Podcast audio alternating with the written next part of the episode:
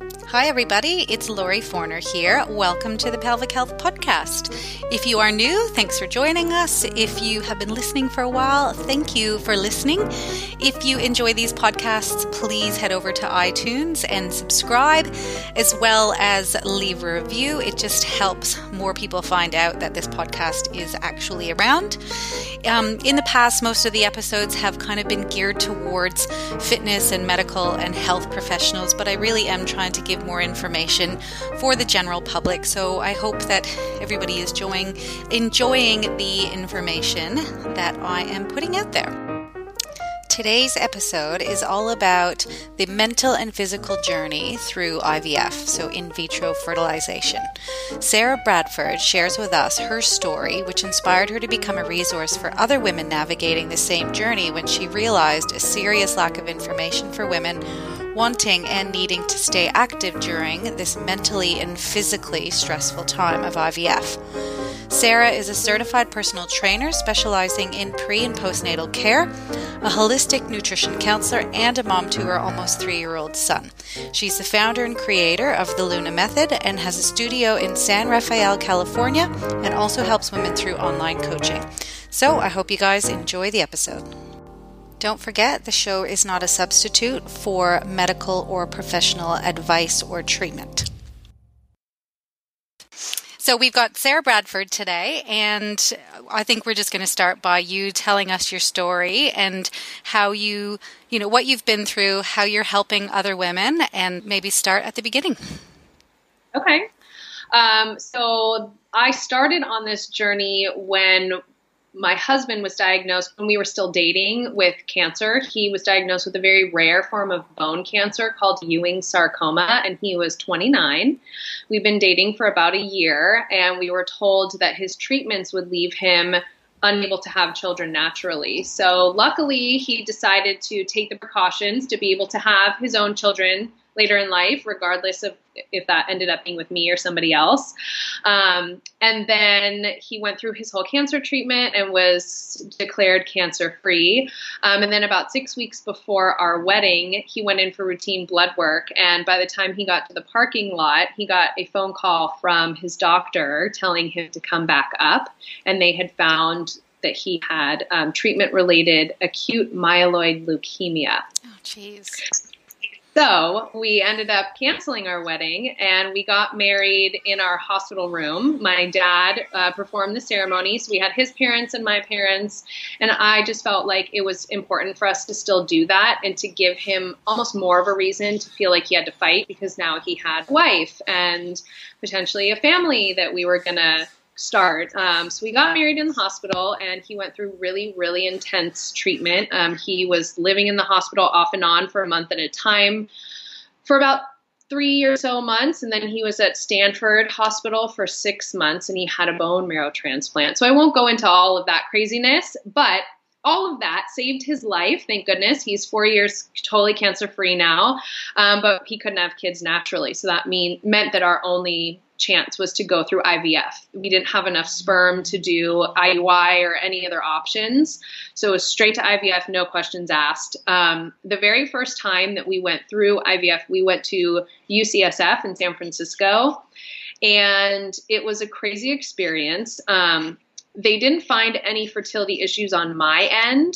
So we thought that everything would just work out and we would get pregnant, no problem so we went to UCSF and we started our IVF treatment. And through the process, I was I was stimulating very quickly, which meant that my eggs were growing rapidly, faster than they would have wanted. So what should have taken a couple weeks really only took about eight days, and they kept dropping meds, dropping my meds, dropping my meds. Um, and then I went in to have my eggs retrieved, and everything seemed to go well. They got a whole lot of eggs, and we had several embryos. Um, but I was in a lot of pain afterwards, and they told me that I'd feel fine the next day. So I came back three days later for my egg ret- to transfer or to, two of our embryos, and I looked. I don't know, probably about four or five months pregnant, and I was in a lot of pain. And I said, you know, this just doesn't feel right. I feel like something might be going on. And they went ahead and transferred the embryos anyway, and and being very aware of my own body, I just kind of felt like, how am I supposed to get pregnant if I'm still healing from everything I just went through? I did not get pregnant. Um, I had ovarian hyperstimulation syndrome, which mm. can potentially be very serious condition. Um, and so they kind of put me right into another treatment for a frozen embryo transfer immediately, back to back. I was on more medications, went in, transferred two more embryos, did not get pregnant. So then we start wondering what the heck is going on. Our doctor told us to just get rid of the remaining five embryos that we had and um, to start IVF all over again. And I just felt like that wasn't the right thing to do. So we left that particular practice and we found somebody else a little closer to where we live in Marin. Um, and I waited, I think it was probably about four months or so. Um, and I just kind of let my body heal and I started going back to yoga and just taking care of myself. And then when I felt ready, I did another frozen embryo transfer. And at that point, we only had a couple embryos left, transferred both, and I got pregnant. Um, started out with twins. And then at about nine weeks into my pregnancy, we lost one of the twins. I miscarried one of them, um, but I carried my son Lennox to full term, and he's now going to be three in July. Oh, wow. He's beautiful. I wish that I could show you all a picture of him because I think he's really cute. Um, so it was well worth all of it. Um, you know, I would do it a million times if I had the funds, you know, to get him. So it was definitely worth it, but it was a crazy journey. Uh, so about a year ago, um, we went through IVF again, and we went through the same doctor that we had success with last time.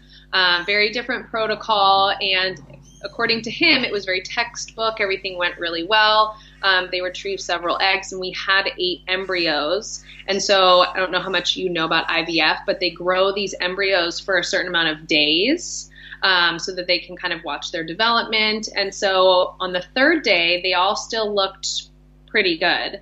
And then by the fifth day, we suddenly just had one. Oh. And, and there's really no reason. We don't know really why the other ones didn't make it. Um, so we transferred that one and it ended in a chemical pregnancy. So I had an initial positive pregnancy test and then my second pregnancy test was negative. So it failed. Um, and we went in and talked to our doctor, and he didn't really have an explanation. So it's kind of unexplained infertility, whatever that means. Um, and it was really kind of not the best timing, anyways, because I was just starting my business and getting ready to open my own studio and probably too stressed out, amongst many other things. So I do really believe in divine timing, and it was not the most ideal time. Um, so we're going to try again coming up very soon. We're actually prepping right now, um, and we're going to start in the next few weeks for maybe number two. So I have a very different outlook going into it this time. I will say that the first time going through it before having a child was a lot harder because you just want so badly to be a mom, you know, and now we have a son and he's wonderful and he's healthy and he's amazing and it does make it a little bit easier. So of course it was devastating to have the, the last time not work, but then you go home and you've got this awesome kid who just you can't help but smile and be happy around and it definitely at least for me in my experience made it a little bit easier to move through it. Um, and so this next time around, I'm trying to go into it with a really open mind.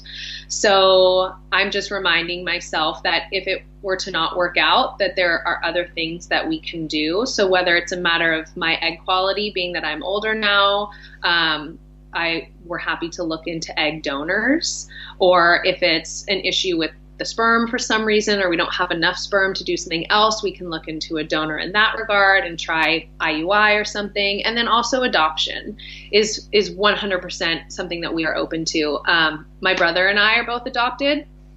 So my mom and my dad tried for many many years to conceive a baby and it just didn't wasn't working um, my mom has endometriosis and it was a pretty significant case so she was finally told that she was never going to be able to have children.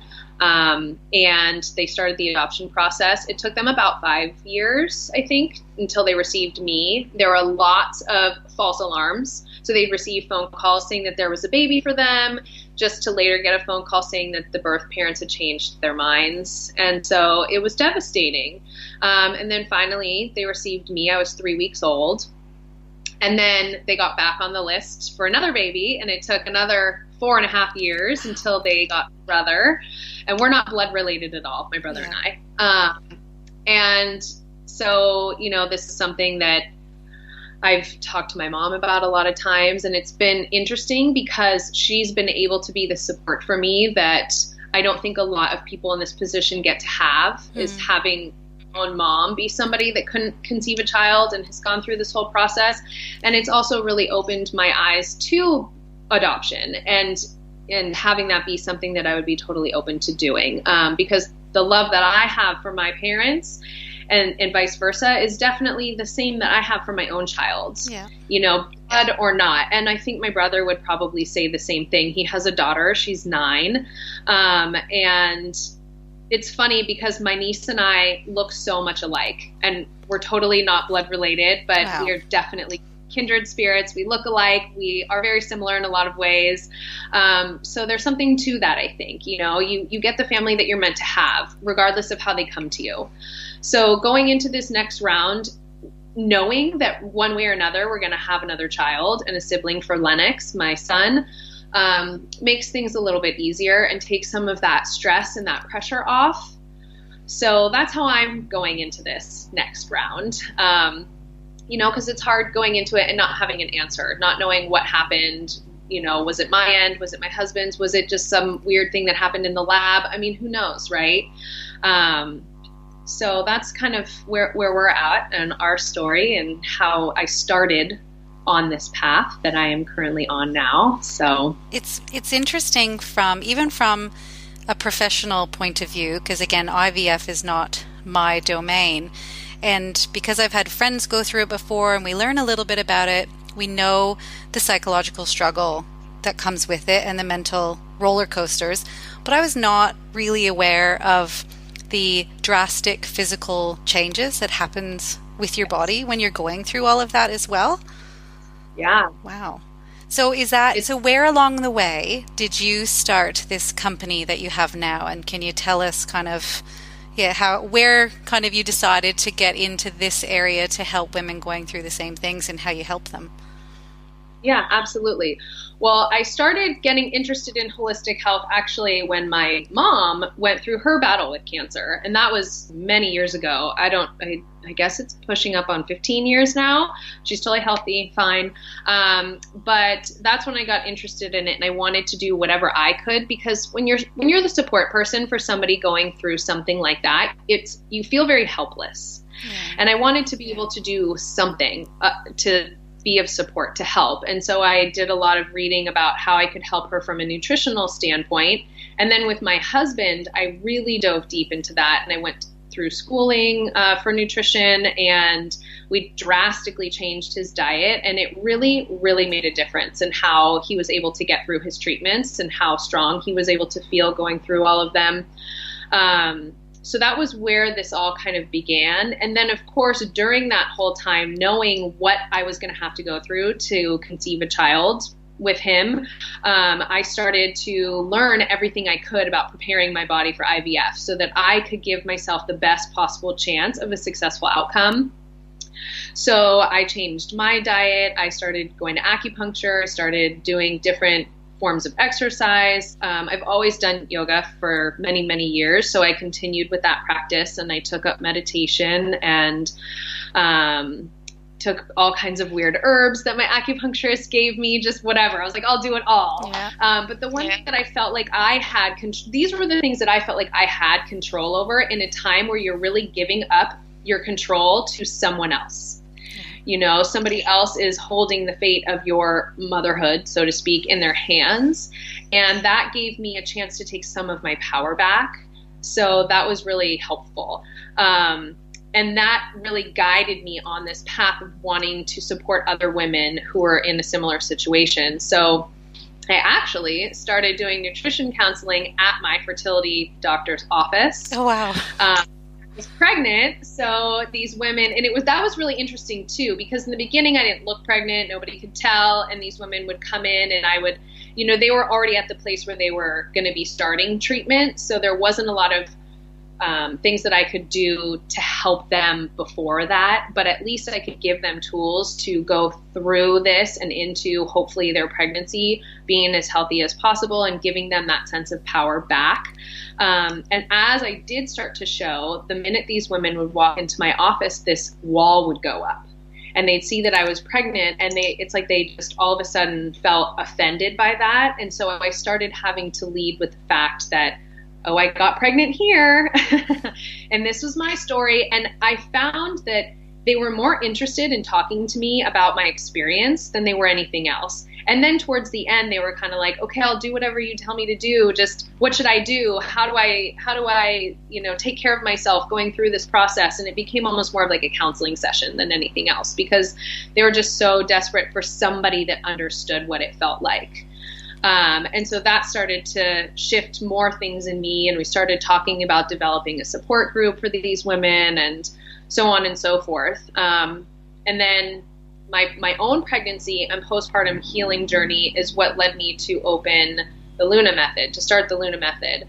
Um, so I had a wonderful pregnancy, and um, but being that I'd gone through IVF and I was so worried the whole time that something could potentially happen or go wrong, I just stuck to what I knew and I just did yoga and that was it. I didn't lift a single weight. I didn't go to the gym. I just was like, okay, this is something I know. I'm comfortable. I'm going to do this. Um, and my son was late. I had to be induced. I had a very, very long labor. Um, I was really anemic after his birth due to blood loss and whatnot. And I had a really hard time healing. Um, so because of the, the anemia, I was really weak, and it took me a long time to even just feel strong enough to go for walks. So um, when I finally got to that place, I just felt like, whose body is this? You know, I had gained weight from the IVF process alone that I wasn't able to lose before I finally got pregnant. I gained a good amount of weight during my pregnancy, so I had like a good 60 pounds on me that I didn't normally have and it wasn't going anywhere. Um, I went back to yoga with this thought that I was just going to go right back into my practice. And it was very humbling for me to go back and be like, I'm starting from scratch. I don't, I can't do any of this. And I just sat there in child's pose with tears running down my face, just like feeling so lost and not even knowing what to do or where to begin. Um, I felt like something was wrong with my body, um, but I did I couldn't pinpoint what it was. So I went to see my OBGYN and I asked her to check me for a prolapse because I was convinced that that's that my uterus was falling out of my body. It was not. Um, she checked me and from what she said, everything looked fine. Um, I saw a physical therapist who said that things were okay. Um, but it wasn't until that point, which was months later, that I was finally diagnosed with having diastasis recti. So it wasn't checked my, by my OBGYN for that. Um, the way she checked me for prolapse was the standard lying down. She did at least have me cough and bear down. Um, which I hear is more than most OBGYNs will do. No offense to the wonderful OBs out there, but um, I didn't do anything standing up, no movement, nothing. Um, so when I saw somebody else who finally was like, okay, well, you've got a pretty significant diastasis and you know some pelvic floor weakness, um, then I started on this whole healing path, and I really committed myself to that. And I took a long time to just focus on retraining my breath and learning how to heal my core before I started to get back into physical activity. Um, and I'm really glad that I did it that way. Um, and then I started to go back to yoga and I started going back to the gym and I took my time. And it took me probably a solid 18 months until I felt like better than my my pre-baby self. Um, it was a long journey, and I was very triggered by seeing other women who would be on a hike with their family when their baby was like two weeks old, or these women that seemed to bounce back so quickly. It was really hard for me, and I had a lot of emotion around that. Um, and it took me a long time to get to this place where I could appreciate my body for what it is and for these permanent changes that I have and to honestly say that I can embrace them. So, of course, I have days where I'm like, ugh, I wish I didn't have this loose skin or these, you know, floppy boobs. But it's, it's what it is. Yeah. and, you know, I wouldn't change it. I wouldn't change it for anything if it meant that I didn't get to have my son. Um, so, you know, it, it took time. And, going through all of that, I realized that at least in my area, there was a significant lack of resources for both pregnant and postpartum women. Um, we have one local yoga studio for pregnant and postpartum women, and that's all. And we have some physical therapists that are amazing. One that I work very closely with um, here in my practice, who I love. Um, but there was nothing in terms of fitness classes or personal trainers or anybody that could teach me how to exercise in a different way other than yoga. So I had to learn it myself. Um, and I chose to go back and take several different certifications and learn everything that I possibly could um, so that I could be that support person and bring this to my community. So that's that's how I got here was really through my own my own journey and my own path. Um, and so now what I do here is I support women through all of those phases, whether they're trying to conceive or struggling with fertility issues, or they're pregnant or post birth, or they have much older children and are still experiencing issues from you know having children um, to help them heal their bodies and take back that power and continue to or get back to doing the exercises and the activities that they loved before and being able to do them safely. Um, so that's that's how I got here. Wow. So, all right. So you said that you help women with kind of in the preconception phase, um, whether they're going through IVF or not. Is that correct? Yes. So, yes. what kind of things do you focus on then in the kind of preconception phase? If someone's never had a baby and they want, like, what do they come to see you for? Is it for nutrition advice? Are you looking at exercise? What kind of things do you tend to focus on?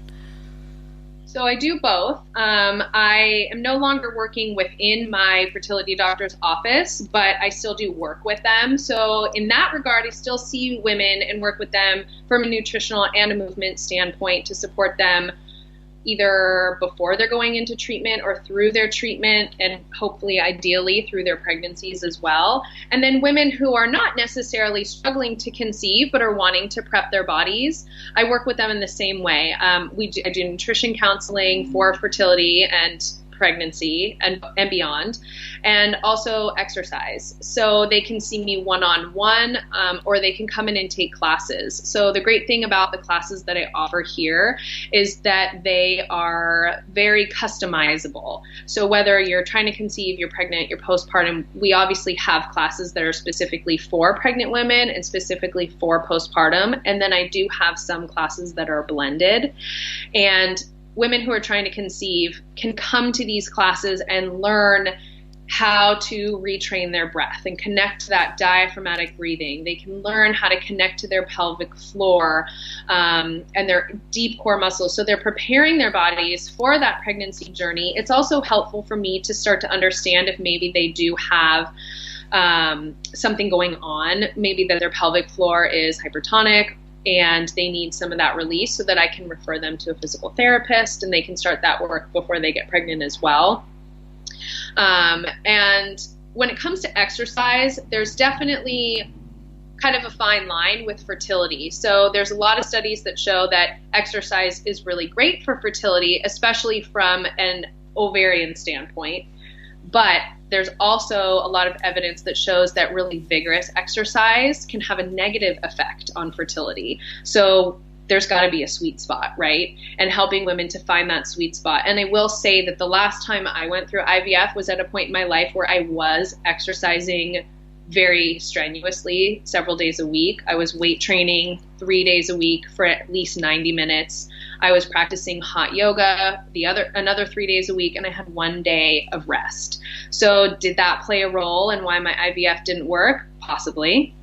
Um, so I'm approaching things very differently this time. It was just kind of where I was at, and it felt good in my body at the time, and that's what I was doing. And now I'm in a different place where I'm taking a more moderate approach, and that's what feels good in my body right now. So, helping women to find that balance of, you know, exercising so that it's beneficial, but not to a point where it could be disrupting their hormonal balance or affecting their ovulation. Um, so that's something that I do a lot of guidance on as well. How do, um, how do people work out whether they're exercising too hard? Because we know, again, if you think of like the F45 or CrossFit world where intensity is kind of a really big part of it, if somebody loves to do that and they're doing that, but they're also trying to get pregnant, um, at what point do you kind of go, okay, I think we need to pull back on things or or how do they I work that out? On, they've been trying to conceive for a while. Generally, it's like if it's been about a year and nothing has happened, that's when those flags start to come up that maybe something might be going on. So if they've been trying actively for a year with no success, um, or they've maybe had several miscarriages or a few miscarriages, then I want them to maybe go and have some blood work done so we can look at their hormone levels. We start talking about their cycle and are you having regular cycles? Is there some irregularity? Are you missing periods? signs that their hormones could be out of whack, that their body is too stressed and then I have them start to pull back. Um, and just, it's not that they can't continue to do the exercises that they love, but do we need to be doing it for 90 minutes a day, several days a week? Can we maybe scale back to 30 minutes, of, you know, or an hour and just maybe drop a day or two. So it's it's all in moderation, but I never want to tell anybody you can't do that anymore. You know, even in pregnancy, telling somebody that they can't do something they love is just not realistic and it's not really necessary unless there's a real medical reason why they shouldn't be doing it. I try to empower women to continue to do the things that they love, but how can we do it from a place that is still benefiting you and you're doing it safely and we can kind of figure out that that sweet spot. Um, so that's the approach that I take. Um, and when they come here to class, the the classes can be modified to really meet a woman where she is. So if a woman is coming in here who doesn't exercise and she wants to start exercising to support herself through pregnancy and just be the healthiest version of herself, she's able to move through that class in such a way that supports her for where she's at. Where I could have a woman who's super active and super athletic who can be taking the same class but with different progressions where it's challenge it's still challenging for her and it can be the same class but look very different for two different people um, so that's something that i do here in in my studio is is make sure that I have different progressions that work for everybody and their goals and what they need. Um, so I have found that that is really helpful. And with the one-on-one training, then it's different because I can customize specifically for what they need and their energy levels and their um, fitness level. So I like what you said yeah. about which um it being your journey, but I'm assuming this is similar for any woman who's gone through IVF, or at least the women who have come into my clinic, that during pregnancy, once they are pregnant, there's still that element of fear of, oh my God, what if something happens? What if this doesn't go through? So there's still that extra level of stress that. Yeah. So with kind of when once women, you know, go through IVF and then they're pregnant, do so from a physical standpoint are you changing things um, exercise in order to help address or in knowing that there's probably an extra level of stress that you kind of need to consider at the same time or? Definitely definitely. And sometimes i i have had women reach out to me who have gone through reproductive assistance and they want to come and they want to exercise, but they're nervous because they're only six weeks or eight weeks or 12 weeks. And I just tell them, come when you feel comfortable coming. If it's going to cause you stress the whole time, then maybe wait a few weeks until you feel like you're farther along and you feel more comfortable because I don't want them doing it because they feel like they have to or they're coming and that's creating more stress. So when they feel ready, come and then I take a very educational approach. So the whole time that they're here and they're taking class, I'm talking their ears off and I'm talking to them about what's happening in their bodies and why we're doing these movements and how that's affecting them and so that they feel like they understand what's going on and they can understand okay, this is safe and this is why and these are the benefits to myself and to my baby. And that seems to ease a lot of that stress. I feel like the more they know, the more empowered they feel and the safer they feel. Um, so that's that's where I come from. It's just educate, educate, educate as much as possible. Are there any different exercises that you would do for women who are pregnant who've gone through IVF or who haven't? Like, are there certain things that you avoid in women who've gone through IVF? No, because once they're pregnant, it's it's really as if they got pregnant on their own. Once once you do get pregnant, there's really no difference. So in the first eight to ten weeks, you a lot of times women who have gone through IVF will be on some kind of hormones. So usually it's estrogen and progesterone, um, and that doesn't necessarily change anything, but sometimes they feel safer waiting until they're off of those meds and they've had that ultrasound that kind of clears them. Um, and so if that's a, a, source of stress, then I just tell them, let's just wait until you get to that point and then come in at 10 weeks or 12 weeks and we can, you're still super early in your pregnancy. This is still going to benefit you. Um, but there's not anything that I would do differently because at that point, their pregnancy is, is just like anybody else's. They're not at any higher risk because they went through IVF. Yeah. Do you do you talk to them about their fears when they are worried about because they went through IVF and now they're pregnant? Like do you just find that you have discussions with them in order to like you said educate them that everything is still safe and they're okay? Uh, definitely. And you know, it's interesting because I've had women uh, who come in here who have gone through IVF or other treatments similar um, to that who haven't said anything to me about the fact that that's how they got pregnant. So I have no idea until they hear me say something about it. And then they're like, oh, well, hey, I went through that too. Because I have found that women don't really feel comfortable sharing that they have been through this. So they're coming in and they're just like, oh, I'm just pregnant. Well, you know, it's not something that they're outwardly spoken about. Um, so that's been interesting is that I could have been working with them for three months before I even find this out. So um, most of the time, no, I, there's not really any discussion because I don't always know. But the women that do come in who have told me right off the bat, then it's I let them lead the way. So if they bring it up and they are having fears or they're having worries, then I'm always here to talk to them and to share experiences and just do whatever I can to make them feel more comfortable and supported. Um, but what I generally find is that most women don't really want to talk about it oh, wow. for whatever reason. Yeah. Yeah. Um, now, we discussed through email, but I do have a question that we hadn't really said we were going to talk about at this point, but you were talking about training for labor. So, since we're kind mm-hmm. of talking at this point about women who are pregnant, whether they've had IVF or not, is that something that you're incorporating into the classes that you're doing? Yes. So, in one specific class that's just for my prenatal moms, we do labor training. So, I have them, we do strength training. We always start every class the same way with breath work and core. And then we do some strength training exercises, and they're moving with their breath, and it's very, it's a lot slower moving. And then they do these labor training parts of the class where they do a specific exercise for a certain amount of time. So it's sort of like a contraction, and they're usually smaller movements that really burn um, or something that they're holding for a while. And I just coach them through that. So we're, my instructors and I are talking to them about connecting to their breath and letting go and i give them different mantras or sometimes i just give them different visualizations to try to really take them out of where they are so that they can just let their mind go and just be in this moment. And that helps them to understand what it feels like to be in this moment of physical stress, so to speak, and being able to breathe through it and keep their nervous system calm and, you know, surrender, so to speak. Um, and and I've noticed that in the beginning it's really really difficult,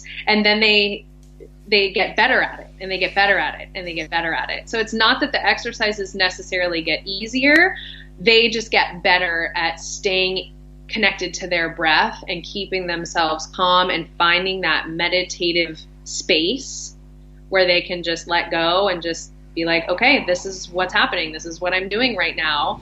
Um, and that can translate into the birthing room as well. So, giving them sort of so, tips and strategies to take with them into when they end up having to go through labor. Right, exactly. And even, and I say this in class too, even if they know they want to have an epidural and they're like, as soon as I can get that, I'm getting it. I'm like, great, that's great. But you're still going to probably have to labor for some of the time because you don't just have one contraction and walk into the hospital and boom, you get an epidural. There's usually a period of time where they won't even admit you, here in America at least, until you're, I think it's four or five centimeters dilated. So let's prepare you at least for that part. And then you, sometimes they're surprised and they're like, never mind, I've got this. I'm, I'm just going to do it. I don't need that epidural. Um, and sometimes they want to have it, and that's fine. It's totally their choice. But just giving them some tools to be able to handle it better, regardless of what kind of birth they're planning to have or want to have, um, is really helpful. So it sounds like a lot of stress management from, again, before getting pregnant, through pregnancy I'm assuming once they've had a baby, they will also need to um, work on stress management management as well. Absolutely. So when so once no. they once women have had a baby, then they come mm-hmm. back to you and they continue doing exercises, and you just come at it from a postpartum point of view. And like you said, yeah. whether or not they're going through IVF, but if they are and they need to a second time around, you kind of then that cycle almost starts again.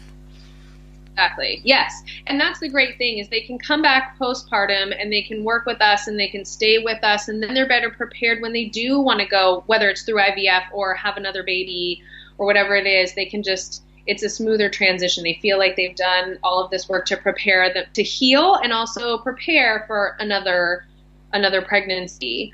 Um, and like you were saying about the stress management, that's a huge part of what we do. At the end of every single class, we walk everybody through a guided meditation.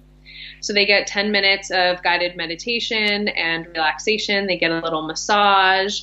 So they've worked out, they've worked hard, and now they get to just relax and leave here feeling nice and calm. And that's helpful regardless of how you got pregnant. You know, just being a new mom or being a pregnant mom or a working mom, whatever your journey is, having that just that moment of self care and letting go and relaxing and just letting the rest of the world melt away, I think is really necessary. Um, and when it comes to IVF, and I believe other reproductive things like IUI, um, anything where you're going to be on those meds, you're told not to exercise at all the whole time. So once you start on those meds, um, so who's telling them not to? The doctors are telling them. Doctors. Okay. And the reason for that is because they're on medications that are creating all of their eggs to grow at the same time. So then their ovaries are getting bigger and bigger. And then that puts them at risk of torsion of the ovaries which can potentially be life threatening and would require surgery to fix. So their doctors don't want them to exercise because they don't want them to risk that happening. So, and you can feel it, you know, there's like this weird heaviness and it just feels weird. Um, so you don't really want to exercise, but for a lot of people, movement and exercise is their form of meditation and of stress relief. So if you are a very active person and then you're told that you can't exercise for however long, that can that alone can kind of create stress. Um, so for me that was really difficult because um, i asked i'm like well can i still do yoga and he's like no because i don't want you twisting and doing all these things i'm like oh okay um, so i had to find other ways to relieve my stress. How long? When like I, for a couple months? It's generally about a month. Okay. So the so whole you don't just have to lie horizontal for a month. No, no, you don't. But you just they don't want you exercising and do and doing these things that could potentially mess with your ovaries since they're so big and heavy um, and delicate. So, what I did and what I tell my clients to do is to find something else. So, I find that meditation is hugely helpful. Whether you exercise or you don't, all of these things can apply. So, meditation, um, guided meditation was really helpful for me because I could not, no matter how hard I tried to meditate, I could not turn off all of the thoughts when I was going through IVF. So, if I would listen to a meditation and put on my headphones, then I could zone out. Um, so that was hugely helpful for me, and I definitely recommend that for women who are going through IVF. Um, going for walks, so not like a strenuous hike, but a nice walk with your partner or a friend or your mom or your dog, whatever. Going for a walk, being outside, being in the fresh air, taking in your surroundings can also really help it, you know, to keep you moving, to relieve some stress. Going on walks and just talking with somebody about anything else I don't care if you're talking about your favorite ice cream flavor or what you have to do tomorrow, but anything that's not related to the treatments that you're going through. Um, going to the beach, there are a few things more therapeutic than the ocean, hmm. I think. So the beach is really helpful. Um, finding ways to pamper yourself, getting your nails done, getting your hair done, going to a movie, going to dinner, getting um, some eyelashes. Getting some eyelashes. taking a warm bath, not a super hot bath, but a nice warm bath. Um, having a glass of wine, yes, having a glass of wine during IVF is fine. Um, the very even from the nutritional it, side of things. Yes, okay. it's fine. I mean, I didn't get wasted, but having a glass of wine can relax you. Yeah. So I was very strict the first time I went through it. I did not have any wine. I did not drink any caffeine. I did not drink eat any chocolate. I was like so, and I think that that created this level of stress. Yeah. So the second, or when I decided to do the embryo transfer where I got pregnant with my son, I let myself have a glass of wine here and there, and I ate dark chocolate every single day, and mm-hmm. voila, I got pregnant. I just, it was, it was less stressful. So I feel like if you want to have that glass of wine here and there, it's fine. It's if it helps you relax, there's nothing, it's not going to make a difference. And I've even talked to my reproductive endocrinologist about this, and he's on board. So, um, and like I said before, just taking back some of that control, doing something that makes you feel like you're contributing to this process, whether that's watching what you eat and getting really good, super solid nutrients in your body, walking, meditating, whatever, just whatever you're doing, acupuncture that makes you feel like, okay, I'm, I'm helping in this process. Um, and then finding a support network. So, um, IVF or infertility in general can be a very isolating thing, and people can feel really alone in that process, especially when those around you are getting pregnant so easily or seemingly so easily. And you know the people that love you have the best of intentions and they want to be there to support you but they don't know how um, and that can be hard too. And so i think that women often just feel alone in the process and finding other people whether that's a local meetup or an online support group or something of that sort where you can talk with other people that have been through or are going through something similar is really really helpful. And like i said when i was working at my fertility doctor's office that was what these women wanted the most was someone to talk to that got it you know and that has just shown me how incredibly important that support network is so did you end up so, creating a support network Yes. So I have one that I run here bi monthly and it's free. Um, and it's interesting. Sometimes it's great. Sometimes we don't have anybody. It just depends, I guess, on that ebb and flow. Um, and soon I'm going to be starting a series with another practitioner where we're going to have every week something different. So we'll do meditation and yoga nidra and We'll have, you know, nutrition aspect side of things, um, different things that they can focus on. So we'll be offering that coming up this summer. And then I just very recently decided to create a Facebook group for people that are struggling with this. So it doesn't matter if you've been through it before and you've had success or if you're currently going through it or you know you're going to, this is a group that's open to everybody.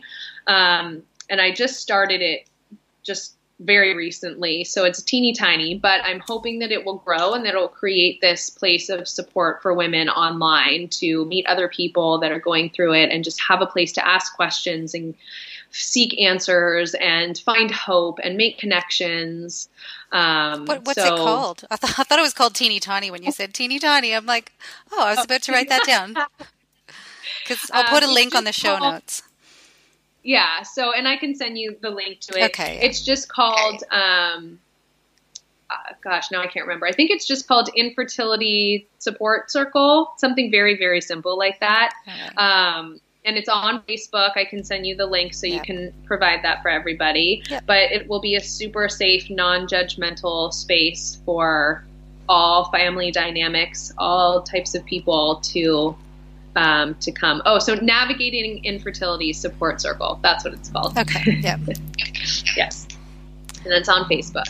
Um, so anybody is welcome to join that, and I hope that they do. Um, and then I see clients in person for nutrition as well as personal training and movement. And then I also see clients online for those things as well. So just spreading my support and doing my part to help women feel like they're not so alone in such a hard time. Is all of that information on your website as well if they want to contact you or look for any of those groups? Yes. Yeah. Yes, it's all on the website and it's all linked to our Facebook page as well. Yeah. So they can find all of the resources on there. All right. Yeah. Um, very quickly going back to nutrition, is there anything kind of specifically preconception stage that people should be focusing on or focusing off of? So, I generally tell people to really scale back on caffeine. If they can totally go off of it, great. If they can't and it gives them side effects, then just starting to cut it back. Um, and same thing with alcohol. Like I said, having a little bit of wine is fine, but I don't want you drinking three glasses a night type of mm, thing. Yeah. Sugar, also, um, sugar is one of the first things to go, I think, with anything, right? Um, so I have them avoid that and highly processed foods. So I really want them to get to a place where they're drinking a lot of water and hydrating themselves well, um, and that they're just getting in a lot of whole foods, leafy greens, healthy proteins, healthy whole grains. I generally try to have them stay away from gluten as well, since that can be inflammatory for a lot of people. Um, and if they do eat dairy, then switching from low fat to full fat also can make a difference. Um, Obviously, so it would be individual as well. Like you will discuss specific details with people, but from a general standpoint, there's some things right. that people can exactly. think of. Yeah. Yeah. Uh, so those are kind of the the first things to go, and just really focusing on a whole foods diet. Um, but it is very individualized. Um, there's a lot of biodynamic stuff with when it comes to um, nutrition and people bio individuality. So everybody's needs are different. Some people don't do well eating meat. Some people need it. So it really depends on the person and their food choices or their diet. And I just take a full history. Um, and I generally have them do a food journal as well because that helps them to be more aware of what they're eating on a daily basis. Um, and then we just come up with with a plan. And again i go back to that education. This is why you wouldn't want to eat these things. This is the effect that it can be having and these, this is why you do want to eat these things. And when they know that it makes a big difference. So if i just say you shouldn't drink soda they're going to be like well okay whatever. I know i shouldn't but i'm still going to do it. Yeah. but if you can start to show them the effects of, of how that could be factoring into their fertility they're a lot more likely to just stop. Yeah. So that makes difference too. It's that educational piece. Yeah, we could probably do a whole podcast on nutrition and conception, but we will have to save that for another time. Is there so is there anything else that you wanted to discuss or summarize? Um, I think the last thing that I want to say is that infertility and having trouble conceiving is something that is a lot more common than I think most people realize. And I'm sure that we all, everyone listening, probably knows at least one person who has dealt with this. Um, so just knowing that you are not alone in this struggle and that there is support out there for you, and there are so many wonderful resources available that that can help you and support you through this and just give you that sense of love and support and guidance and whatever it is. So don't feel like you have to hide it from the world or you have to suffer through this alone. Um, you know, reach out, find that support, and I think that that makes a really big difference. Yeah. Oh, thank you so much. Yeah, my pleasure. Thank you.